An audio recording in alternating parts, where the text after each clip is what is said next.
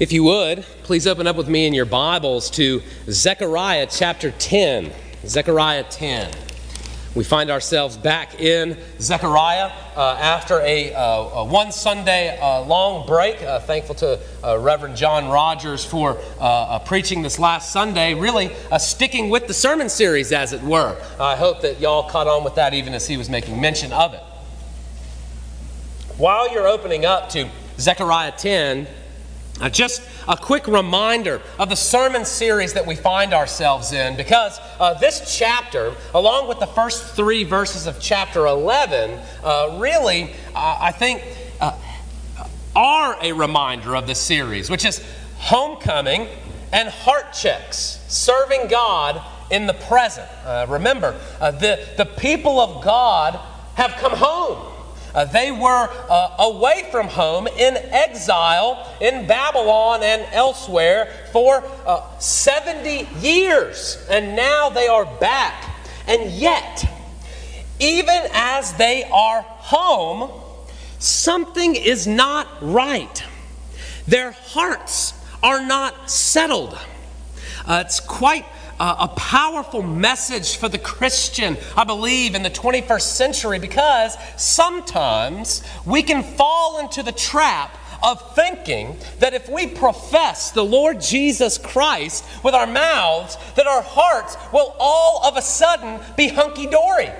All of the discontentment and suffering of the world will dissipate and disappear, and it will be a life of perfection, rainbows in the sky, and candy in the mouth, sweet, nothing sour or salty. And yet, for all of you in this room who have confessed the Lord Jesus, surely this is not your experience. And if it is, my follow up would be how long have you been believing? Not in a crass or cynical way, but because this world is not as it should be. The Lord Jesus has come and he has dealt the great blow to the Lord, or, uh, to the Lord of darkness, that is Satan and sin. Uh, that bondage that we had, that we could not break free of, that need for salvation, yes, with confession, those things are taken care of. And yet we find ourselves still here on a journey. Uh, we are home, as it were, when we profess the Lord Jesus. And yet, something sometimes just isn't right. We're tugged and we're pulled by the things of this world, by our own sin, by our own circumstances, into a place of such severe discontentment that we can do nothing else but identify ourselves as miserable. Are you miserable this morning? And if you say no, what do you tell people at work on Monday? What do you tell your family and how do you act with them? If you were to set up a time schedule of all the things you spoke of and shared, would it be more miserable, more negative, or more positive? In sin, it is so easy to fall into the negative category. It's not that necessarily we're all negative people or, or, or that the world is kind of, it's over, right? We must accept defeat or something like that. But don't you feel it? And if you don't, can you feel the tug around you? What's that saying? Misery loves company. Are people pulling at you? Don't you feel it? The people of God here felt it. The people of God now, they feel it. I feel it. And God has a word for us. And it's Zechariah chapter 10, and then three verses in Zechariah 11. Here's our main point this morning God gives real and lasting care to his people.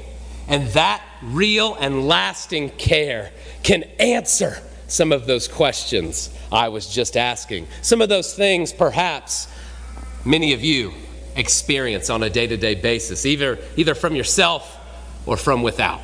Let me pray and then we'll read God's word together. Oh, Heavenly Father, Lord, thank you. Thank you for your word.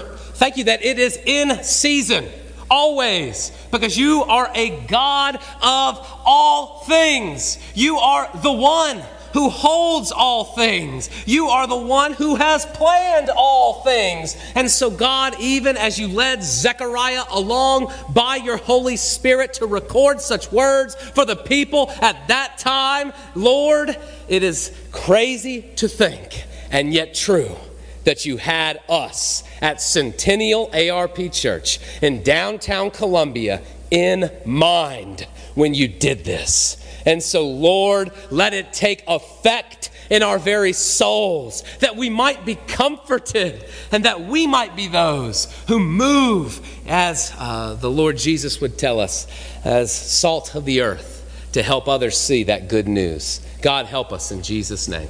Amen. This is Zechariah chapter 10, starting with verse 1. Ask rain from the Lord in the season of the spring rain, from the Lord who makes the storm clouds, and he will give them showers of rain to everyone the vegetation in the field. For the household gods utter nonsense, and the diviners see lies. They tell false dreams and give empty consolation. Therefore, the people wander like sheep. They are afflicted for lack of a shepherd. My anger is hot against the shepherds, and I will punish the leaders. For the Lord of hosts cares for his flock, the house of Judah, and will make them like his majestic steed in battle. From him shall come the cornerstone, from him the tent peg, from him the battle bow, from him every ruler, all of them together. They shall be like mighty men in battle, trampling the foe in the mud of the streets. They shall fight because the Lord is with them, and they shall put to shame the riders on horses. I will strengthen the house of Judah and I will save the house of Joseph. I will bring them back because I have compassion on them, and they shall be as though I had not rejected them, for I am the Lord their God, and I will answer them. Then Ephraim shall become like a mighty warrior, and their hearts shall be glad as with wine. Their children shall see it and be glad. Their hearts shall rejoice in the Lord. I will whistle for them and gather them in, for I have redeemed them, and they shall be as many as they were before. Though I scattered them among the nations, yet in far countries they shall remember me, and with their children they shall live and return. I will bring them home from the land of Egypt and gather them from Assyria, and I will bring them to the land of Gilead and to Lebanon till there is no room for them. He shall pass through the sea of troubles and strike down the waves of the sea, and all the depths of the Nile shall be dried up. The pride of Assyria shall be laid low, and the scepter of Egypt shall depart. I will make them strong in the Lord, and they shall walk in his name, declares the Lord. Open your doors, O Lebanon, that the fire may devour your cedars. Wail, O Cypress, for the cedar has fallen for the glorious trees are ruined. Wail, oaks of Bashan, for the thick forest has been felled. The sound of the wail of the shepherds, for their glory is ruined. The sound of the roar of the lions, for the thicket of the Jordan is ruined. The grass withers and the flowers, they do fade, but the word of the Lord remains forever. This word remains forever. In heaven, you will hold this word May we pay attention to it this morning, then. Remember our main point God gives real and lasting care to his people. Three points to help us see this main one. Number one, true God versus false gods. Number two, true shepherd versus false shepherds. Number three, God's lasting blessing versus the false blessings of the world. First, then, God's word here compares the true God versus the false gods. Verses 1 and 2 of chapter 10. Uh, false gods, that is, idols, uh, that is, uh, that which has been created and yet elevated by some human element into a deity standpoint. It can be uh, a, a named and fictitious deity, like perhaps uh, like what we would think of as a god, right? Or maybe if you're familiar with like the Greek uh, pantheon. Or it could be something uh, we might idolize, for instance, uh, our uh, cellular devices. Where's mine at? It's at the pulpit, right? I use it as an illustration, but we all have them, right? Most of us, at least. I know a few of you who are still holding strong Praise be to God. Uh, not to say that they're always idols, but uh, don't you feel that tug and pull, right? What do you check? You know, the answer, uh, the question, right? What do you check first thing in the morning? Right? You know, pull that thing up. What's on? What's going on? You know, uh, you move through that. So, idols or false gods could also be something as well as someone. And, and these false gods, what, whatever they are, be it something or, or someone, they are excellent at giving answers without substance, follow through, or constancy.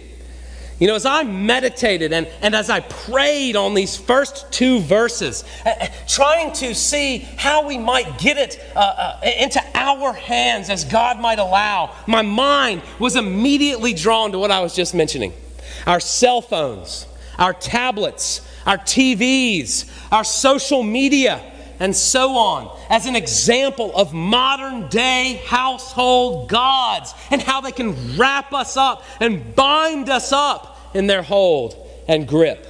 I thought it might help us connect with these verses. And yet, as I let these verses sit, as my old uh, seminary professor would say, as I ruminated upon the word. That's what he would use. Uh, have you ruminated on the word? If you're familiar with a cow chewing the cud or a camel, you see it going up and down. Have, have you chewed the cud on this word a little bit, right? Uh, as I ruminated, well, my heart was drawn to the deeper reality people. People. Including myself and y'all, by the way. People. The deeper reality of false gods. Beyond the gadgets, beyond the rhetoric, it's people always behind the curtains. It's people who create false gods. It's us who do such things. And the distinction made in these verses between the true God and false gods, it cannot be clearer. When we ask God for spring rain, which by the way in the Hebrew, spring rain is different than fall rain. Spring rain is new growth rain. Spiritually speaking, it's the budding of spirituality. When we ask God for, for spring rain, for that rain that's going to help our seeds become little plants what does he say in verse 1? I'll give it. I'll answer every time. And he does. He does. The rainmaker, God Himself, He gives us rain when we ask. That spiritual growth that we so desperately crave, even, even though we might not know how to articulate that reality. When we rely on God, He never disappoints. Let me say it again. When we rely on the God of the universe, as He has called us to over and over and over in His Word, He will never, ever disappoint. Compare this to what we see next in verse 2. For the household gods utter what? Nonsense. The diviners see lies. They tell false dreams. They give empty consolation. What happens then? The people wander like sheep. They are afflicted for lack of a shepherd. God gives real and lasting care to his people. And here's the application before we move on. If you feel uncared for, are you leaning more on the true God of the universe for sustenance or more on the false gods of the world? Be that something or someone. Nowadays, are you more often content or more often discontent. However, you show that because it's different for every person. Where is your hope and stay? To whom are you looking? If you look to something that has many answers but no substance, your discontent will only grow until it boils over into severe effect in your life. It might be happening right now, but only you can answer that. Let's move on, though, for God has more for us. Second, God's word compares the true shepherd versus the false shepherds. Because as we look to see who this true God is and his, his answering, his movement in this world, and these false gods that would seek to image this true God and yet fall woefully short, we see God's movement and we see what God's will is. And we see also, even from verse 2, that the people are suffering because of lack of shepherds. And this is the true shepherd that we're talking about, God Himself. And so, what's going on? Well, the reality is that it's not that the people are suffering for lack of shepherds because there are no shepherds, as in they do not exist. Rather, these shepherds that do exist, these leaders that are present, they have fallen short on their task of shepherding. They were not the good shepherd. That is Jesus Christ who was to come. They were not those good, as we say, under shepherds of the Good Shepherd. That is, those faithful spirit led elders of the church. No, these false shepherds, these terrible leaders, were those who would lead God's sheep away from God's pasture. We've got to be very careful in the modern day church with connections so tight not to estimate bad shepherds with poor communication or disagreement or frustration. That is not what makes a shepherd bad. What makes a shepherd bad is when they take the sheep by the leash and lead them from God's truth into the falsehoods of the world. If you look and you see that those who are leading you are not fully relying on that true God of the universe whose answers are substantive, then you are dealing with false shepherds and you must flee. And yet, alternatively, if you are dealing with sinful men and sinful women, yet who are fully relying on God, proclaiming the Word of God, seeking to take the focus off of themselves and putting it on to God, then the Lord is surely working in that place. This is very important for the church of the 21st century because we have a conception of shepherds, and it's okay to hold shepherds to account. It's actually more than okay, it's scriptural. It's called on even by a, fellow elder, the Apostle Peter, in a letter to the churches. But these false shepherds here, they're not missing out on a phone call, they're calling and they're telling you not to believe in the Lord Jesus. And it's terrible. And it infuriates the Lord. It makes him hot. That's what the Hebrew says. Hot. But notice what we see in verse 3. The Lord of hosts cares for his flock, the house of Judah.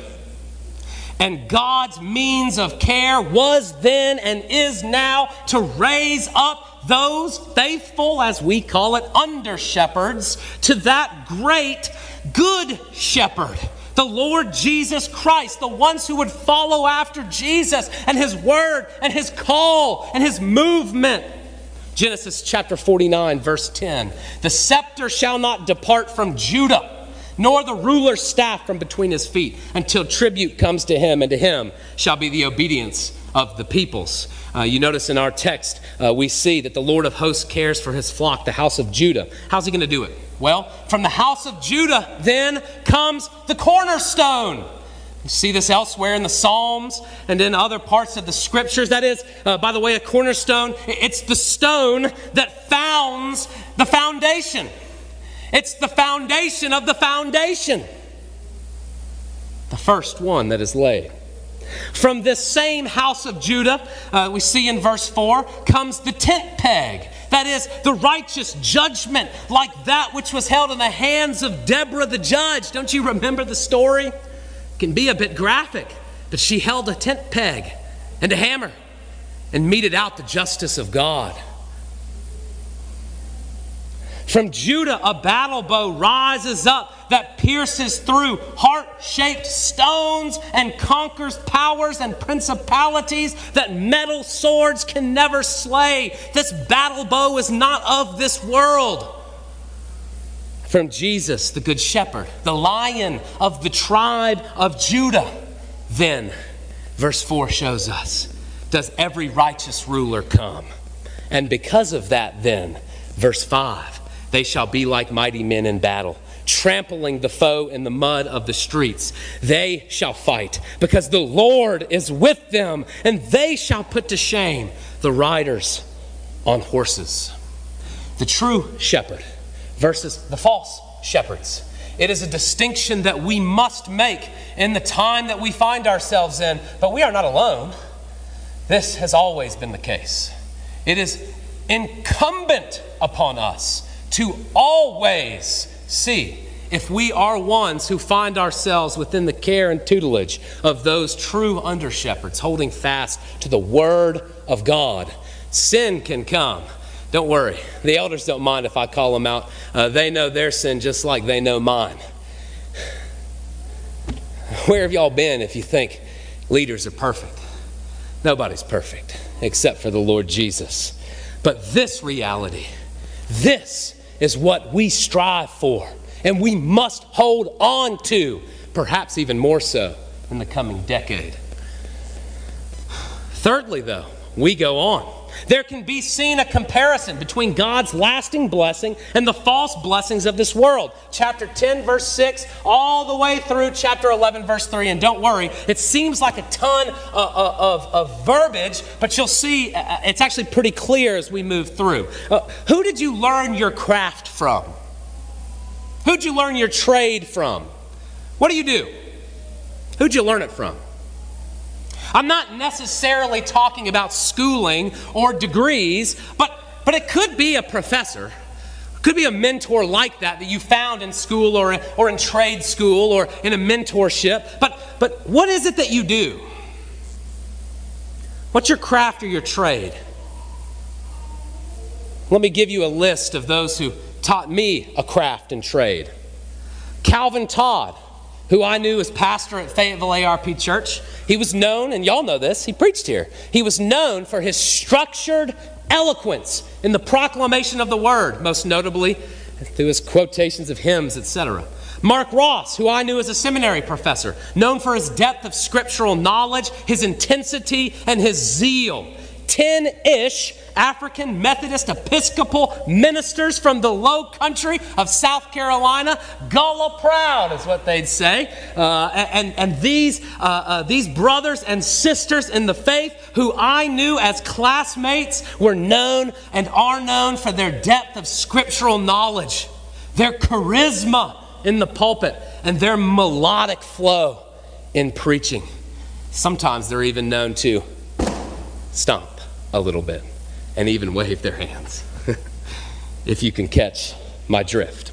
Uh, Brian Bolt, who I knew as pastor at Greenwood ARP Church and Fayetteville ARP Church, known for his immense depth, uh, immense depth of pastoral humility and deep care that the people would hear the word of God, not only in his preaching, but in his personal interactions. He's still doing this over at First Pres right now on, on Bull Street in Marion.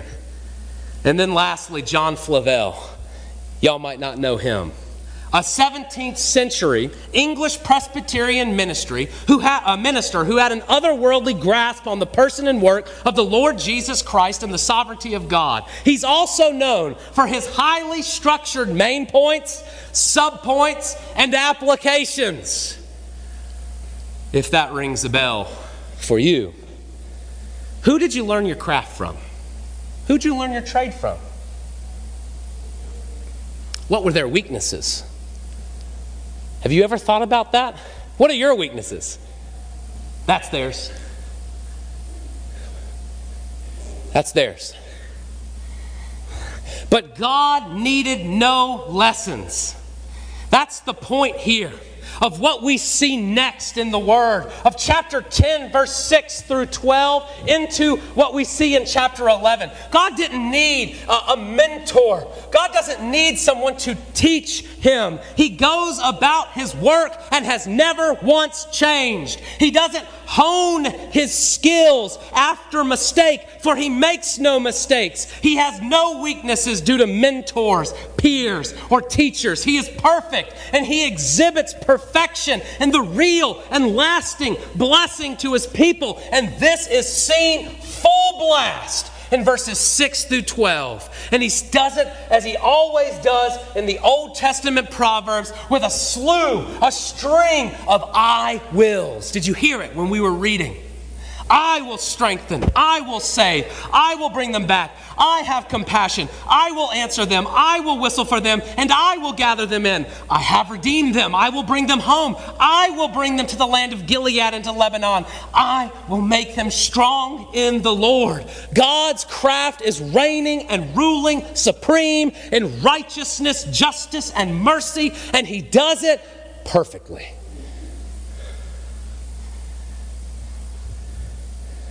Perfectly. And beyond the pure beauty of these promises that we see one after another, one of the very good parts of the good news of Jesus Christ is revealed. And it's that God's work is not contingent on anyone but Him. In other words, God is not sitting around waiting for you to open your heart to Him. We, we accidentally mess up sometimes. I accepted Jesus into my heart. No, no, you didn't accept Jesus into your heart. Jesus took you. Jesus took you and held you tight, and now He promises that He's not going to let you go. It's not really that bad. It's okay to say. It's just, we got to we got to know that.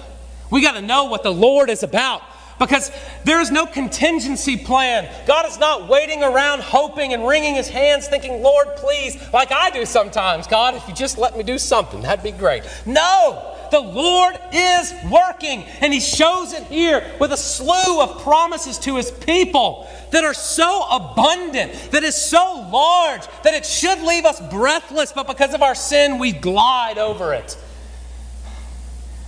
the immensity of God's care and love for his people. We see it here in verses 6 through 12. It's a strong reminder of God's real and lasting care that begins with a call on our lives and it ends with a you are mine from God. Verse 12 of chapter 10 I will make them strong in the Lord, and they shall walk in his name, declares the Lord powerful.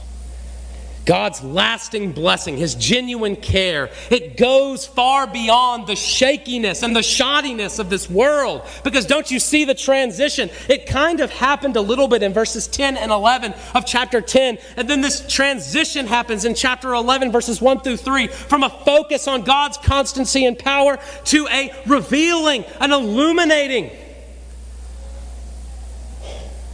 of the world's inconsistent capability to provide. Through Zechariah, God is offering up a taunt song where he calls out powerful neighboring countries and he informs them of their demise. That's the trees getting cut down, right? It's the fire. That's the bemoaning in the wilderness, okay? That language is tough for us sometimes, but the reality remains it's a taunt song. God is saying, This is going to happen. Your demise is coming. You will see it. The destruction will flow, but my people will remain because of, look back here, all these promises that I just gave to them. It's that kind of moment, that kind of in your face peace to the nations around. And one of the reasons for such a taunt for such a call out is that it directly affected his children. If you have children, you know what I mean. If you have close uh, family and friends, you know what I mean. If you're a part of a church, you know what I mean. If you're a part of this country, you know what I mean.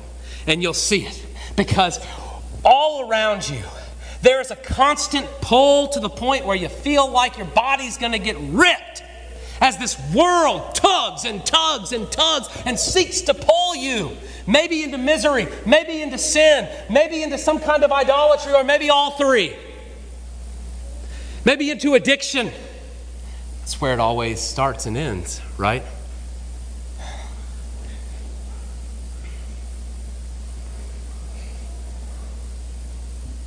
Instead of wrapping ourselves up with God and His promises, we look to strong countries or strong movements or strong philosophies or strong churches, even, accidentally thinking that these things can provide long term blessing and care. And they can't. Inconsistent capability to care. God is the only one who can give real and lasting care to his people. And so let me conclude with just one application. Taking into consideration the entirety of chapter 10 and the first three verses of chapter 11 of your text in light of these truths from the Word of God, that, that God is the one providing constant care. He's the true God over and against false gods. He's the true shepherd over and against false shepherds. He is the one who is providing lasting blessing over and against the false, empty blessings of the world. Taking into accord all of these things, where is your emphasis in life, dear Christians? If we confess that we are Christians with our mouths on Sunday morning and then do nothing, why should you expect anything but discontentment? The Lord has provided us answer in His Word, but are you familiar with His Word? The Lord has given you unlimited access to His throne through prayer, but do you pray? These are hard truths, and yet these are life survival skill truths, and so I dare not back away from them.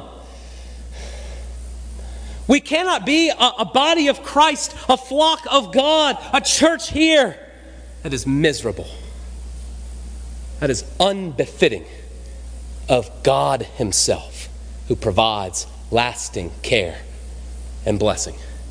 Fathers, do you share the gospel with your children every day? No excuses. Mothers, do you share the gospel with your children every day? No excuses. We don't need to go to work. We need to go home first. Are you ones who are known to be followers of the Lord Jesus? And I'm not talking about a bumper sticker. I'll stick a bumper sticker up. you know, are we ones who follow after God? Where are your emphases? What do you check when you wake up in the morning? It's the first thing you do. Why? It could be good, it could be bad. I don't know. You just have to tell me. But God has given us a mind through illumination by the Lord Jesus' work on our behalf that as we profess the name of Jesus, we are no longer bound by sin in the world, but free. And as we are given freedom by the Holy Spirit, the Holy Spirit wells up within us a new conscious mind. And as this new conscious mind flows in this world, we now have an awareness of false gods, an awareness of false shepherds, an awareness of false blessings that really provide us no good thing but only momentary pleasure that immediately dissipates. And as we are aware of these things, we have a high responsibility to share these things and to follow after God. Yes, it's a homecoming for these people. It's a homecoming for us. We're home. We're in the sanctuary. But how's your heart? Are you still not there?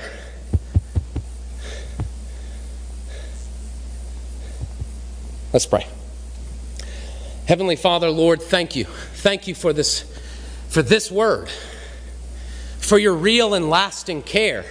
Uh, it's unlike anything this world can offer. And for this we praise you.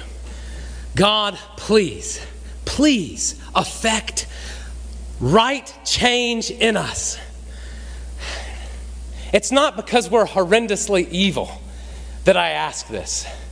I ask this because we are your children and we are asking our Father for care. And you have told us time and time again that you will answer. God, thank you. In Jesus' name, amen.